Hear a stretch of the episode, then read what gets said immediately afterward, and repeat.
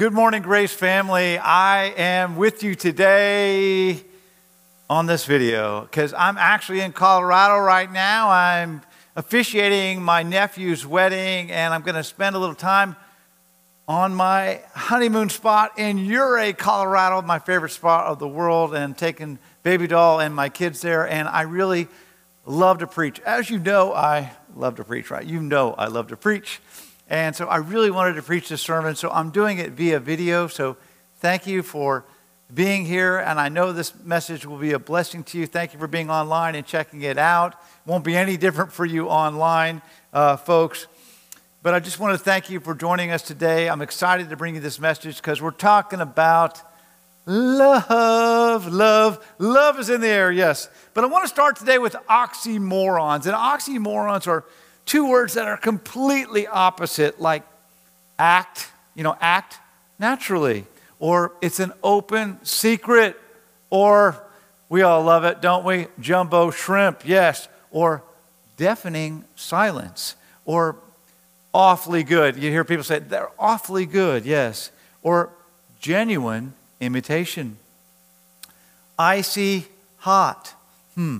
Clean dirt, clean dirt, or alone together, yes. Or more sarcastically, you hear things like Microsoft Works or smart bombs or educational television, yes. And then there's statements of oxymorons, right? There's statements uh, like, I'm a deeply superficial person. deeply superficial. Or give me a smart idiot over a stupid genius any day. Huh? Or, gentlemen, I want you to know that I'm not always right, but I'm never wrong. And my favorite oxymoron statement comes from Miss Dolly Parton, right? Who said, You'd be surprised how much it costs to look this cheap. I love that. Now, Jesus actually said some oxymorons, right? The humble will be exalted. The first will be last. When I'm weak, then I'm strong. The meek will inherit the earth. Uh, or seemingly oxymorons, right? And so the oxymoron I really want to focus on is happily ever after. Has happily ever after become an oxymoronic statement? I mean, it's what Neil Diamond sang, right? Love on the rocks, ain't no surprise. I love that song and I love Neil Diamond. In fact, I was on a Carnival cruise ship one time and they had a Neil Diamond tribute show. I, I, I absolutely loved it. Anyway, but shh, don't tell Renee about this message. Renee has reviewed every message I've ever done over 27 years. And this June 24th, in just a couple days, we're celebrating 27 years of marriage. And so this is a secret message that she doesn't know about. She's not going to watch it. She's not going to watch it. She's, She's had enough of me. She's not watching this message. But anyhow, don't tell her about it because I want to surprise her with this and have her watch it later.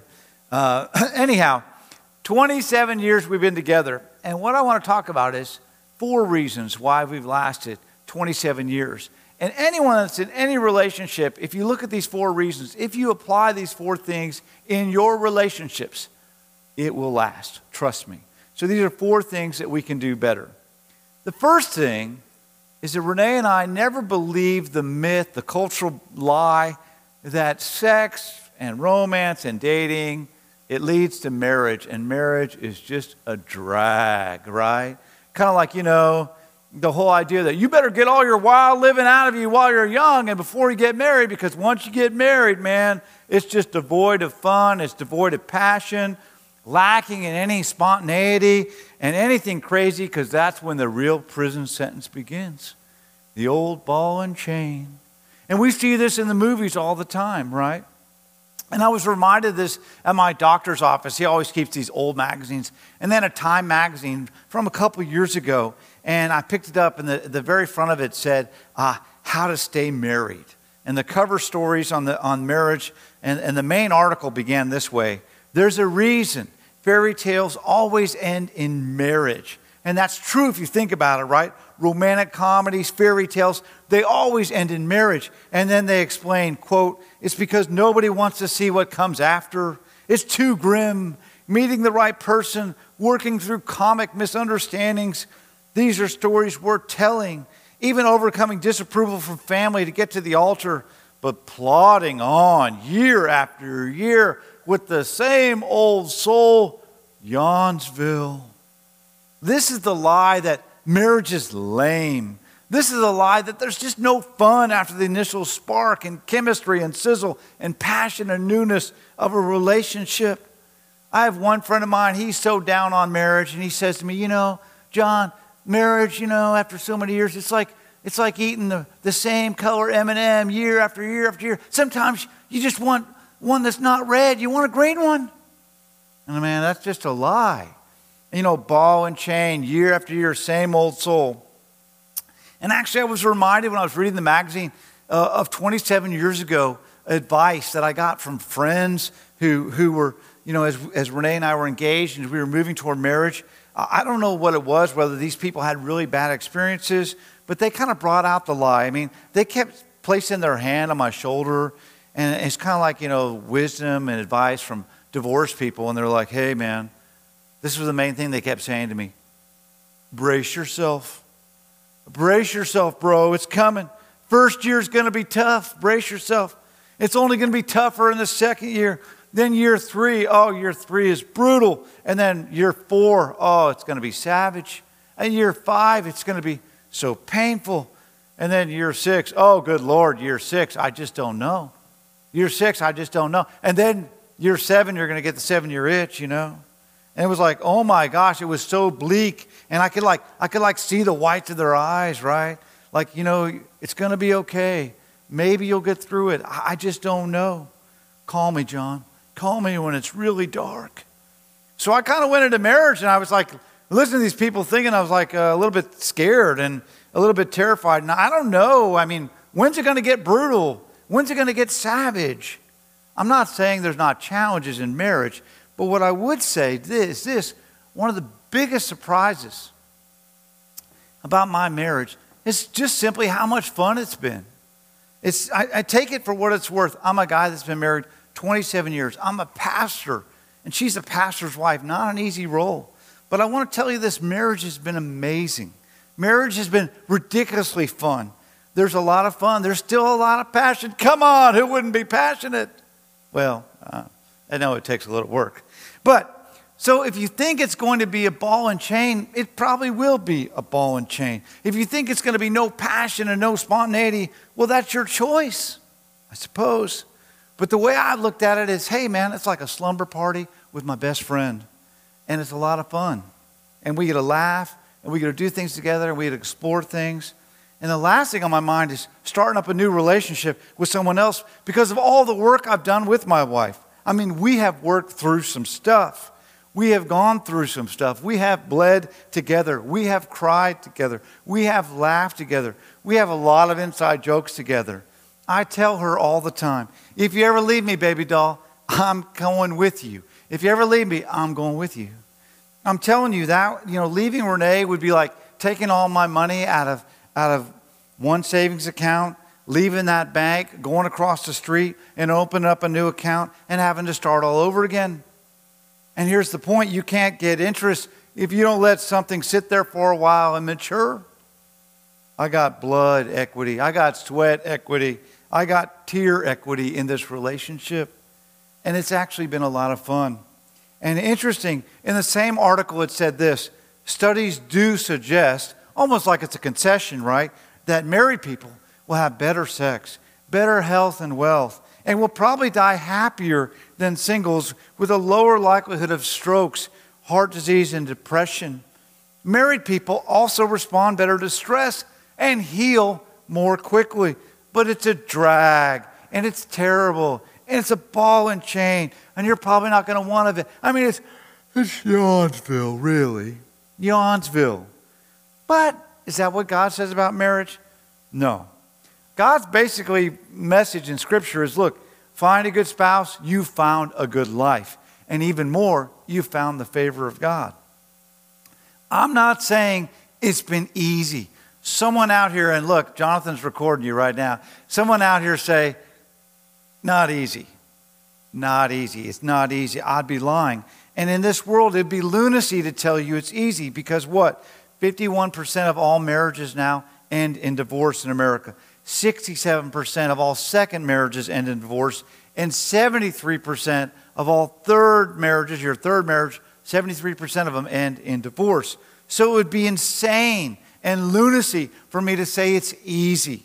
What I am saying, though, is that a committed relationship, a partnership, marriage, it is worth fighting for.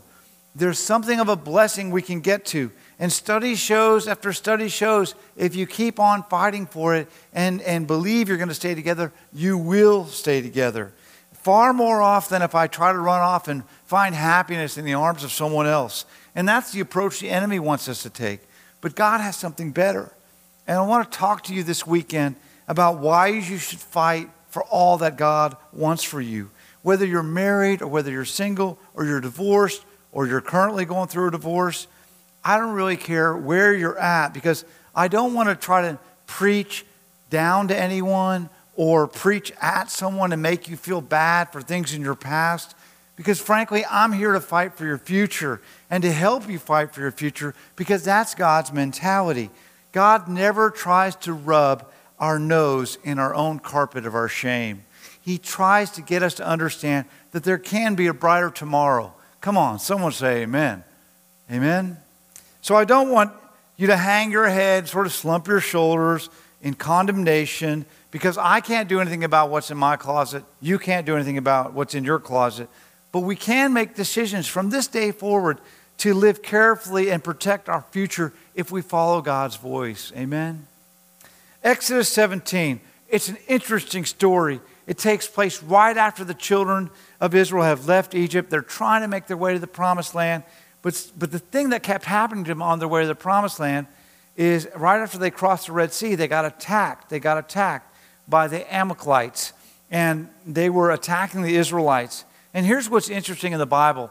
In the Bible, lots of times God compares his relationship to his, to, you know, with his people in Israel to, to a marriage relationship. And so, really, you have the Israelites leaving slavery, coming towards the promised land, and they're entering sort of this honeymoon period with God. And it lines up with that reality that right after the honeymoon, right into the honeymoon, right, there's this wild, crazy, savage fight they have to deal with. And what we're going to try to learn from this passage is how do we approach it in our relationships, fighting for all that God wants us to fight for. Why? Because look, God's plans are worth fighting for, right? God has plans for our relationships. And so we're going to try to learn from the strategy that they've employed in dealing with difficulty. So if you have your Bible at home, or if you want to look on the screens, Exodus 17, we're jumping into verse 9, where it says, And Moses said to Joshua, Choose us some men. how redneck is that? Choose us some men. I didn't know Moses was from Kentucky. That's just how I read it the first time. Like, choose us some men, will you? I'm sorry. That's just how I read the Bible. Please forgive me. Uh, anyhow, and go out. I, I apologize. Choose us some men and go out. And tomorrow I will stand up on the top of the hill with the rod of God in my hand. So Joshua did as Moses said to him and fought with Amalek. And Moses and Aaron and Hur went up to the top of the hill. And so it was when Moses held up his hands, then Israel prevailed. And when he let down his hands, Amalek prevailed. But Moses' hands became heavy. So they took a stone and they put it under him. They put a rock under him and he sat on it. And Aaron and Hur supported his hands, one on one side and one on the other side. And his hands were steady until the going down of the sun. So Joshua defeated Amalek and his people with the edge of the sword. So we're going to unpack that. So hold on to that. But I want to share with you one of my favorite stories uh, that I found in a book by an author named Tommy Nelson. And he wrote this in a book called The Book of Romance. And he tells this marriage story that I think is awesome. It's about a woman who was in her kitchen one day, and her husband comes in, and her back was turned to him. And she's pouring some coffee, and she's trying to get ready for going to work. And he approached her, kind of snuck up on her uh, from behind, and he saw a zipper that ran down her dress all the way on the back of her dress and he liked what he saw and it was kind of cute. So he kind of came up and he was kind of playfully and just sort of affectionately decided to sort of zip down her zipper a little bit. And he unzipped it a little bit and unzipped it back up and he unzipped it a little bit more and zipped it back up and he unzipped it a little bit more and he zipped it back up And she rebuffed his advances. Stop, I have a meeting, I have a meeting. And that only caused him to accelerate and do it faster. You know, he's zipping, zipping, and unzipping. Come on, honey, you know, he's just playing around with her. And she turned around and she said, um, Stop it. And she turned around really quickly. When she did, he still had her zipper in his hand and it tore the zipper off the dress and tore the zipper up and tore the dress up. And what he didn't know is that she had picked out that dress that day intentionally for her meeting that day. And she just picked it up from the dry cleaners the day before. She had this dress in mind for her important meeting, and her feathers were ruffled, so you might say. So she stormed off. She went and changed, got another dress, and she left without even saying goodbye. She was sort of mad. And she was mad. How long, church? How long do you think she was mad? All day. Now, how long do you think he was upset by the whole incident? Not 30 seconds. He completely had moved on, went on with his day, and everything was fine. Why? Because women are like spaghetti and men are like waffles. It's true. Men are like waffles because, you know, we compartmentalize everything. Everything goes in its little zone. Work can be going bad over here in this zone, but hey, your sex life's going great. It has nothing to do with that. You had a bad day, it doesn't really matter. That's in a different zone because over on this zone, we got butter and syrup, right? This is my recreation zone. Don't bring my fight over here. It doesn't affect men that way. We can compartmentalize like you've never seen. Men are like waffles, but women are like spaghetti. And in spaghetti, right, if you pull one string of the spaghetti, oh, the whole big glob comes with you. Everything pulls on everything, right? The whole glob goes right. If something's wrong over here, you, they just can't deal with this other area. It affects it all, right? Right? It's true. It's probably some of the best marriage advice you'll ever get. So he hadn't thought about it. The guy who ripped his wife's zipper and dress, he hadn't thought about it all day because it was in a different zone. He goes to work, he's in his work zone uh, he's got butter and syrup in that zone. And so when, when he came home, she arrived a little bit later. She was still thinking about how he made her wear a different dress. She was still mad about it. Well, she came into the driveway and she saw her husband under the car, working on the car, doing something mechanical. And all she could see were his legs were sticking out, including his zipper. So now she decided it's time for a little vengeance on her husband. So she came up to him and she grabbed his zipper and unzipped it a little bit and then zipped it back up and unzipped it a little bit further and then zipped it back up. And then she just like zip, zip, zip, zip, zip. How you like them apples, right?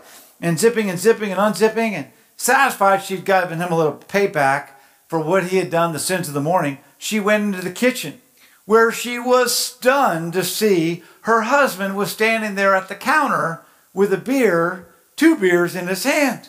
And she said, What are you doing here? I mean, he's completely caught off guard. He's like, What do you mean what I'm doing here? I live here. And and you know, he's like not tracking with her at all. And she's like, You're supposed to be out under the car in the driveway. And she's turning completely pale, right? She's completely pale. You're supposed to be under the car. And he's like, Why? I'm not under the car. And she's like, Who's under the car in the driveway? And he said, Our next door neighbor, the muffler. He offered to help. I'm getting him a beer. What's the matter? She, of course, explained to him what she had done. And they both hurried out to find a pair of legs sticking out from under the car with the zipper halfway down, just like a statue not moving an inch. They called out to him, no response. They finally wheeled him out. He was out cold. He had done what anyone would do if you're under a vehicle working on a muffler and you suddenly felt your zipper all of a sudden open up he had done what? He had sat straight up, straight up under the car and knocked himself out. That's a great story. I love that story. And the point of that story is look, in relationships, you're going to have conflict. Don't ever go into a relationship thinking, how do we avoid conflict? The right question is to say, how do we manage conflict that protects the integrity of you and me and the integrity of the whole relationship? What are the ground rules for having conflict? If you want ground rules for conflict, I'll send them to you. They saved my marriage. And one of the reasons, especially in marriage, why is conflict inevitable, right? And, why is it inevitable? Well, because what God begins, the evil one opposes, right? That's the evil one's MO. Whatever God begins, the evil one tries to oppose. And in marriage, you have something supernatural that takes place. The two become one. And it's more than just physical, right? When scripture says that, it's talking about a spiritual union. There's a union that happens and the souls get mingled and they come together in the marriage bed. And what God does is He brings together two that were living separate and they become one. And the old joke is, uh, you know, two shall become one, and on the honeymoon they fight about which one. Ah, I thought that was funny. Anyhow, Genesis 2:24 says, "The man leaves his father and mother and is joined, joined to his wife, and the two become one flesh." Well, the moment that happens, right, the evil one starts to oppose whatever God begins. So you should expect to see some opposition, expect conflict, expect it not to be easy, expect there to be challenges. I don't think you should expect Yawnsville, but you should expect some challenges, right? You can see this if you just look at Genesis 2:24 and 2:25. It tells us they were naked and not ashamed. That what is that? That's the marriage bed. And what's the next verse you get to? You know, you get into chapter 3 verses 1. Who shows up right away? Interestingly enough, the serpent. The moment there's a union and the two become one, the serpent shows up. Why? Because he wants to unone the two. He wants to unone the two. Why? Because he knows what you need to know in any sort of marriage. Unity releases strength. In any endeavor, unity releases strength. And those of you who are leaders in industry or in business, you know in your in your business where there's unity, there's a power that flows. The moment you start to get like little kingdoms and little silos, and this is my team and our job, and we're not doing your job, and and then everyone starts to get into factions that's the moment that unity starts to weaken and power starts crumbling. And God has built the universe in a way that there is a commanded blessing on unity for good or for evil. So, where there's this sticking to the vision, where we have this common language and a common identity, businesses that thrive and are successful always develop what you call a sort of cult following, right? Like Apple fanboys, you've heard of them, right? being almost fanatical about something. What is that? That's the power of unity. That's the power of believing, everyone believing the same way and fighting for the same thing in the same direction. There's a commanded blessing on unity. And that's why the devil, one of his strategies, is always to divide so he can conquer. He'll do it in a church, he'll do it in a family, and he'll do it in a team, and he'll certainly try to do it in your relationships. But where there's this selflessness this losing of the ego, this losing of the pride, and coming together to be part of something bigger than yourself, there's tremendous power and strength that gets released. And that's what God intends to come out of the marriage bed, where two become one and they lose themselves in this forgiving and freeing and loving and gracious and spirit of hospitality. When they lose this, you know, this is mine and this is my right and this is my time and this is my identity and you spent this, so I got to spend that when you get into that, man, that's just destruction. So the second reason Renee and I have survived is there's only one team for us. There's only one scorecard, right? And love keeps no record of wrongs. So we don't keep score. And that's our marriage. So one of the things Renee and I will say, if we start getting a little dicey, we'll say, what kind of night are we going to have? What kind of marriage are we going to have? There's a sense of we-ness about it. We don't use words like I or you. We use we. We're always on the same team. And when you know that the better my wife is doing, that's the better that I'm doing. So to fight her is to harm me. And I've got to fight for her and love her. When there's one team and one scorecard, you means recognizing you're both in the same boat. And that means whatever storms we go through together, we're going to weather together. Life can throw you a curveball, and it will. You live long enough, man, life will throw things at you that you never saw coming a loved one dies, a child gets sick, your partner's laid off, you get in an accident, you're down to one car. Renee and I went through that for a year. And being in a relationship means you're committing to weathering the storm together. You know, it's easy to be there for each other when things are going well. But the true test of a relationship is can you be there for each other when life is difficult? And you know what? Humility comes with this. There's something so wonderfully refreshing about humility. And Renee has that. And I've learned it because I didn't have it at first. And it, there's just something so obnoxious about pride.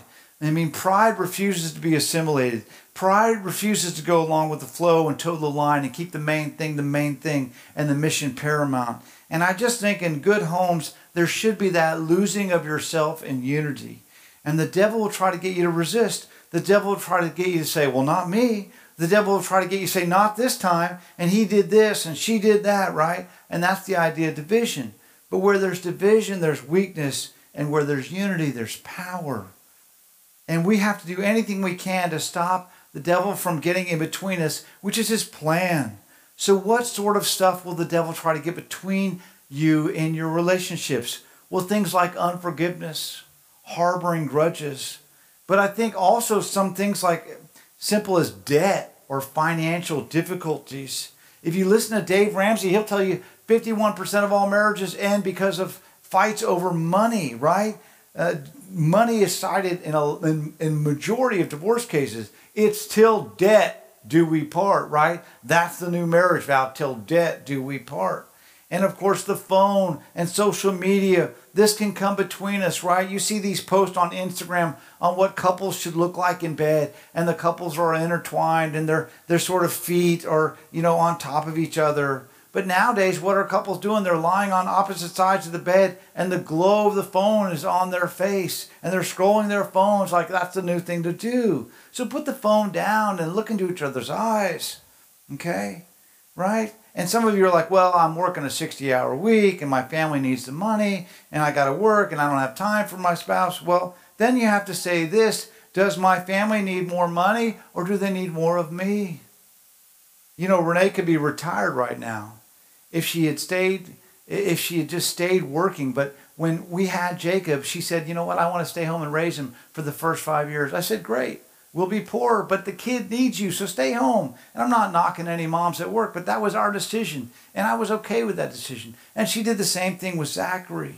And things like promotions and stuff, we had to make choices, right? But even the kids themselves, right? Even kids can come between you, right? Kids can come between a man and his wife.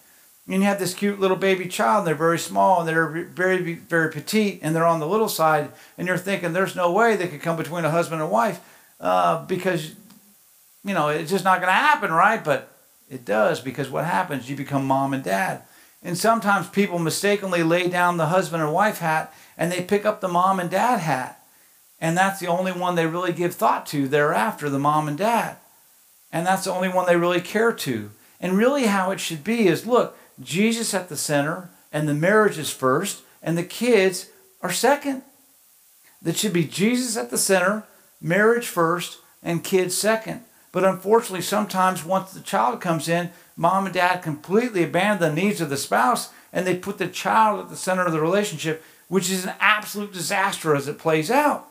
And what this looks like, what this translates into, is that an empty nest then revealing an empty marriage because it's not been prioritized as it should. It's anemic and sickly and malnourished because you've not given the love and attention to your spouse.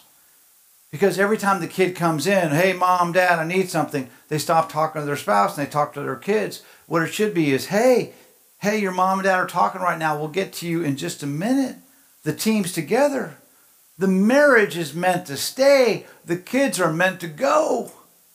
So, to put the kids at the center is to build a plan that's not sustainable. Because if everything goes right, right, the kids, The kids at 30 will not be living in your home. Your son living at 30 years old, living in your house is not success.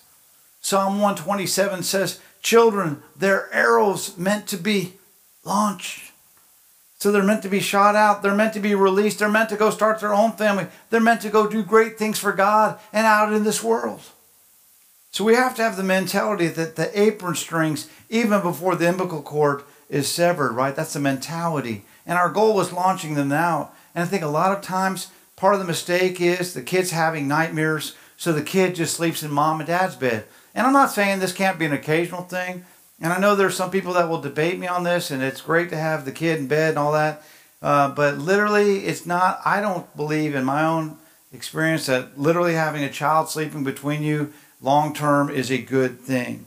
Because here's why, and this is going to sound crazy, but You know, there should be things happening in your bed that would haunt your children's dreams forever if they were to be a witness to them. Little Johnny, I, I, will comfort you after your nightmare. I will comfort you. But after that, you're going back to your bed. The door's getting knocked, and there's going to be a little smooth jazz getting bumped from this room in here. There are things happening in this bed that we cannot have you in between for us. And if you won't date your spouse, this is what I'm trying to say in a funny way. If you won't date your spouse, the devil will find someone who will, right? So keep dating and courting each other. And that really has been one of the keys to our marriage successes. We have kept dating each other and courting each other and doing all the little things you do at the beginning. Keep doing those things. Jesus put it best what God has put together, let no one split up, no, no one put asunder. So we got to have that mentality. I mean, what does that take? L O V E, right? Love. That's how a lot of people believe marriage is spelled L O V E. And I agree with that. But I also think when it comes to real life, man, marriage is spelled W O R K. I think we should employ the strategy back to our scripture that Moses and Joshua demonstrated for us. And what did it look like? Two simple steps. Moses raised arms and Joshua drew his sword. Moses raised arms, Joshua drew his sword. Moses said, I'm going to get a couple guys and I'm going to go on top of the mountain. And I'm going to raise my arms up with the rod of God in my arms, which is a symbol of God's power, right?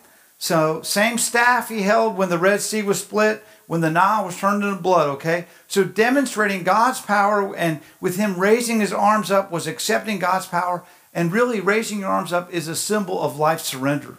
You ever wonder why people in church, right, might raise up a hand, you know, one or two, or raise up two hands? What is that? You know, that's that is a symbol of surrender. If someone holds a gun to you, you, you surrender, right? Or when they're new to, to, to, raising their hand to God, they'll, they'll kind of like they're throwing a frisbee, you know? Uh, and then the single girls, you ever seen a single girl at church raise her hands? Like it's always the left hand, right? Single, single, single, ready to mingle, mingle, mingle. I get my praise on, looking for a holy man. I love that. We raise our hands, right, as a symbol of, of a life surrendered. It says to God, I need your strength. God, I need your power. And so that's what Moses is doing. He's raising his hands up to heaven. But Joshua down below, he's drawing a sword. So Moses says, I'm going to go pray. Basically, I'm going to go worship for the battle of the Amalekites. But I want you to go fight. I want you to go get your sword. I want you to go fight like you've never fought before. What does this tell us? It tells us to get where God wants us to get. It tells us to experience what God wants us to experience. It's going to require both what? Praying, surrendering your life, but also having a plan. It's going to have a spiritual and a logical component. It's going to be theological, but it's also going to be intensely nuts and bolts practical. So I'm going to have a plan that you have, and I'm going to have a prayer that you pray. And I think a lot of times people have this mentality just let go and let God. What I am saying is you should trust God, but also get to work. That's what we got to do. Yeah, raise your arms up like Moses, but then draw your sword like Joshua. Pray, but then get to work. Arms raised out, right? For sure. But swords are out too. Trust God, yes, but don't be dumb, right? So, you know, this means if I'm looking for a spouse, I got to brush my teeth. I'm praying for a spouse. I got to brush my teeth. I got to put on deodorant. So, a couple of points of application one from Joshua and one from Moses, and then we're done. From Joshua, we learned to keep a cool head keep a cool head. Now, look, as you all know, in the marriage, I'm a gorilla. I came from a family of gorillas. We like to fight. We're going to fight. Let's fight. It was like recreation in my house. Renee came from a family of turtles. So I had to learn to keep a cool head. This is a lesson I had to learn. Keeping a cool head absolutely saved my marriage because when I first got married, I was a bit of a hothead. You hear this, right? A hothead. And I think one of the practical steps we can make is to make sure we maintain an, a cool, level head. And interestingly enough, the cheetah is the fastest land mammal. Since you asked, what is, I, I know I heard someone, that you asked, what is the fastest land mammal? The cheetah. And they can reach speeds up to 75 miles an hour. I learned this watching a Netflix special the other day, and God spoke to me in this. And one of the interesting things about the cheetah is that they can only run until their brain hits 105 degrees Fahrenheit at 105 Fahrenheit, which is the top end of their 75 miles an hour, they start to overheat.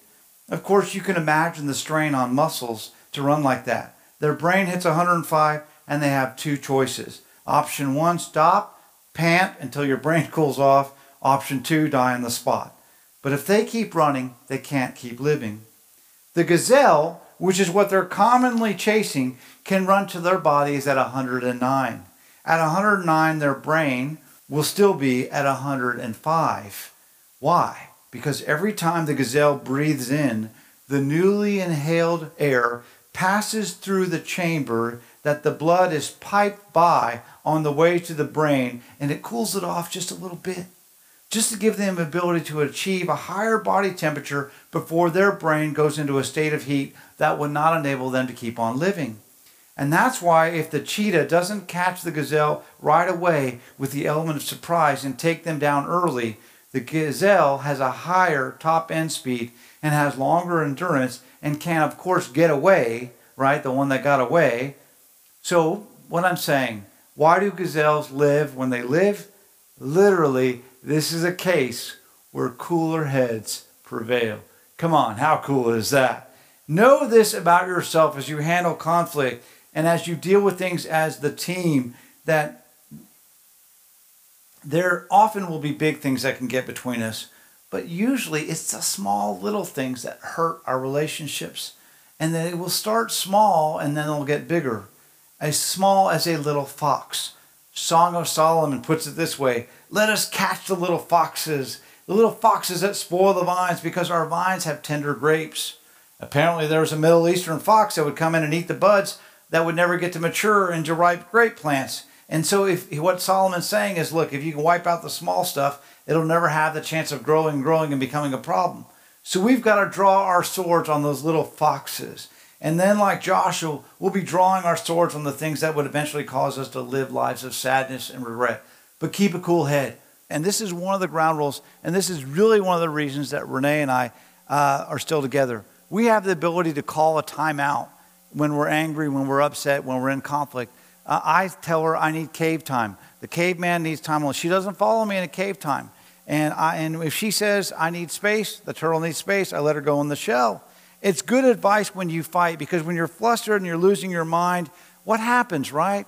Anger, it is the wind that blows out the candle of the mind. And you end up saying something you regret. Or you go nuclear and you talk about divorce. Or you do something that you'll not be able to take back. Because words, they're like toothpaste. And when they're out of the tube, you can't suck them back in. Um, so be like that gazelle. Cool your brain down a little bit and really think about is this what I want to say? Is this good? Uh, uh, uh, is this going to help our relationship? Take a breath. Uh, take a lap around the block. Take a drive. Go do your yoga. Do go what you got to do. Take a time out. Have the ability to call a time out. Not to leave the relationship, but to leave and cool down and then come back to the relationship. Cool your temper. Do yoga. Don't do hot yoga. I did that one time. That was horrible. All right, anyhow. Second thing, and we learned this from Moses. I'm going to need a little uh, you know, just a little bit of time, just a couple more minutes. Moses will tell us to build our life on the rock. That's what Moses would say. Joshua was like, hey, keep a cool head, draw your sword. Moses was like, yeah, arms raised. Moses was on this hill with the rod of God in his hands, right? That's his thing. He's standing, but his arms got tired. And the Bible says he had a hard time keeping on praying. He had a hard time keeping on worshiping. And just like we experience sometimes, he had a hard time keeping his heart right with God, right? Sometimes it's hard to make the right decision. So his arms would start to droop. And when his arms would droop, so would the power for what Joshua was doing down below would diminish. And when his arms would go down, Joshua would start to lose. So Moses got his friends, Aaron on one side and Hur on the other side. And they were so awesome because they brought with them this big old rock. And when they brought this big old cinder rock, he was able to sit down on it. And each one of them grabbed his arms and they held him in the air. So, what had he done is he had sort of hacked his life, his prayer life, to make it easier. And now he's sitting there with his good friends, holding his arms up, and all day long and all night long, and he's strong. He's fighting the battle, and he wasn't doing it alone anymore. His life was now built on the rock, like yours will be if you make some wise decisions and surround yourself with right people. Come on. You've got to build your life on the rock to keep your relationship from being on the rocks. Come on.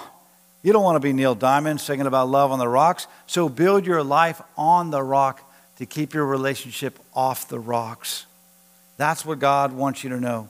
What has made a difference for Renee and I is we built our life upon the rock. We've built our life upon God. We pray for each other once a week. It's the most amazing thing to take your spouse's hands, look them in the eyes, and say, How can I be a better husband? And to hear her say, How can I be a better wife? And then you pray for each other. And then you have intimacy between you two and God that's unparalleled. And it makes a difference. And what are we doing? We're building our life upon the rock. And studies show that when a married couple attends church together and they pray together on a regular basis and they read the Bible and they take their faith seriously, they're as, they are as much as 35% less likely to divorce. 35%, almost 40%. These little decisions put God first, build your life upon the rock. And that's the fourth reason Renee and I stay together is we've built our life upon the rock of God. And if you do that, you'll be together with that person.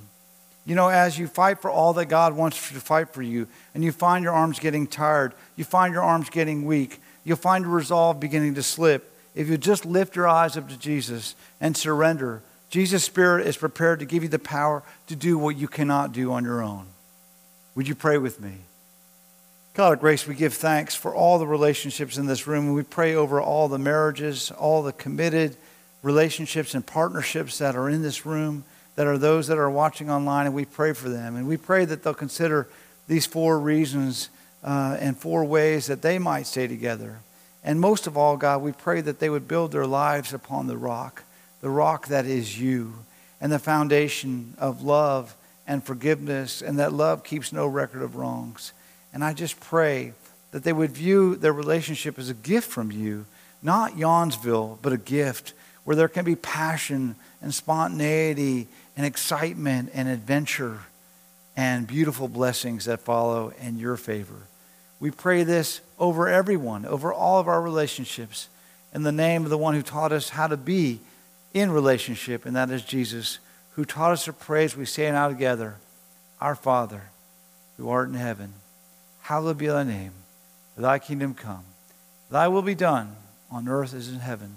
Give us this day our daily bread, and forgive us our debts as we forgive our debtors. And lead us not in temptation, but deliver us from evil.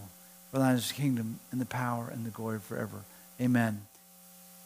Thank you so much for joining us today. I appreciate you being with us as I am spending some time building upon the rock uh, in my life, spending some time with Renee in our honeymoon spot. I'll be back in person in the house next Sunday, and I'm going to be bringing you a message uh, called An 800 Pound Gorilla and You. Looking forward to that. Looking forward to seeing you. God bless you. Thank you so much for joining us at Grace Presbyterian Church.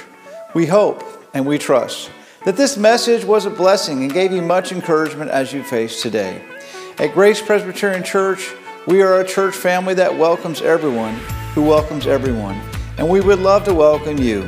So please join us either online or in person. You'll find a community that loves God and loves each other, and we are blessed by other people joining us. So please come and join us at Grace Presbyterian Church.